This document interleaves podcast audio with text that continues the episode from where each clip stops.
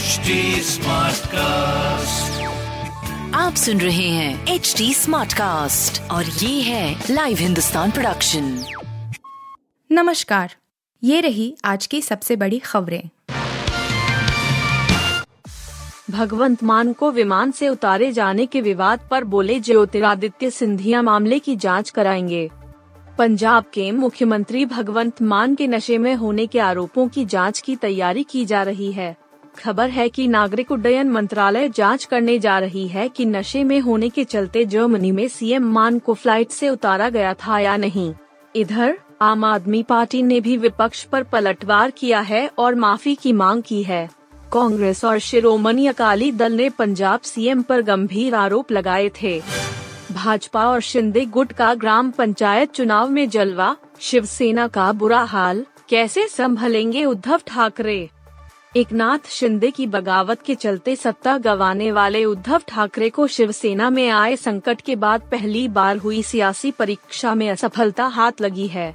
महाराष्ट्र की 608 ग्राम पंचायतों के लिए हुए चुनाव में शिवसेना को महज 20 सीटों पर ही जीत हासिल हुई है, जबकि एकनाथ शिंदे गुट को 28 जगहों पर विजय मिली है।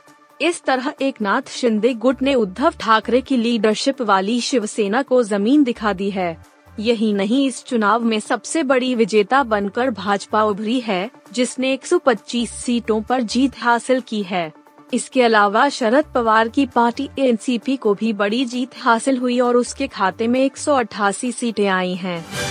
ब्रिटिश क्वीन एलिजाबेथ द्वितीय के अंतिम संस्कार में ऐसा क्या हुआ कि भड़क गया चीन, ताइवान पर भी गुस्सा चीन ने ब्रिटेन की महारानी एलिजाबेथ द्वितीय के अंतिम संस्कार दिन शोक पुस्तक पर ताइवान के प्रतिनिधि द्वारा किए हस्ताक्षर पर कड़ा विरोध दर्ज किया है। चीन के विदेश मंत्रालय की ओर से बयान दिया गया कि ब्रिटेन की ओर से ताइवान को निमंत्रण देना उसके लिए अपमानजनक है।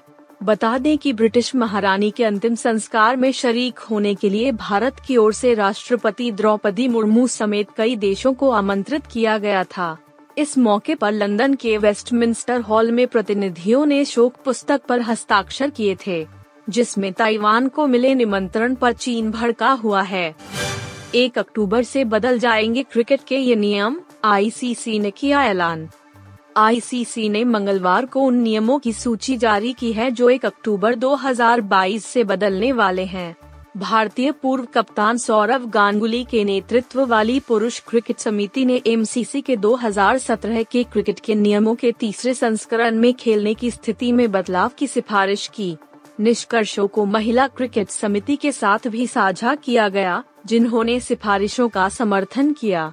नए नियम 1 अक्टूबर 2022 से लागू होंगे, जिसका मतलब है कि अगले महीने ऑस्ट्रेलिया में होने वाला आईसीसी पुरुष टी ट्वेंटी वर्ल्ड कप इन नए नियमों के आधार पर खेला जाएगा। लाइव कॉन्सर्ट में परफॉर्म करने के लिए बेकरार हैं आयुष्मान खुराना, नहीं हो रहा इंतज़ार। अभिनेता होने के साथ ही साथ आयुष्मान खुराना एक बेहतरीन गायक भी है। फ़िल्मों में व्यस्त होने के कारण आयुष्मान ऑडियंस के बीच जाकर उनके लिए परफॉर्मेंस करना काफ़ी मिस करते हैं। पुराने दिनों को याद करते हुए आयुष्मान ने एक वीडियो अपने फ़ैन के साथ साझा किया जिसमें वो उन्नीस सौ नब्बे में आई फ़िल्म दिल का गाना खम्बे जैसी खड़ी है गाते नज़र आ रहे हैं। आप सुन रहे थे हिंदुस्तान का डेली न्यूज़ रैप जो एच टी स्मार्ट कास्ट की एक बीटा संस्करण का हिस्सा है।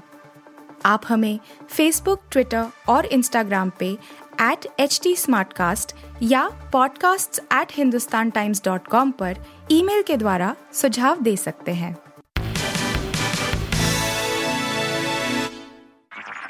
आप सुन रहे हैं एच टी और ये था live Hindustan production HD Smartcast.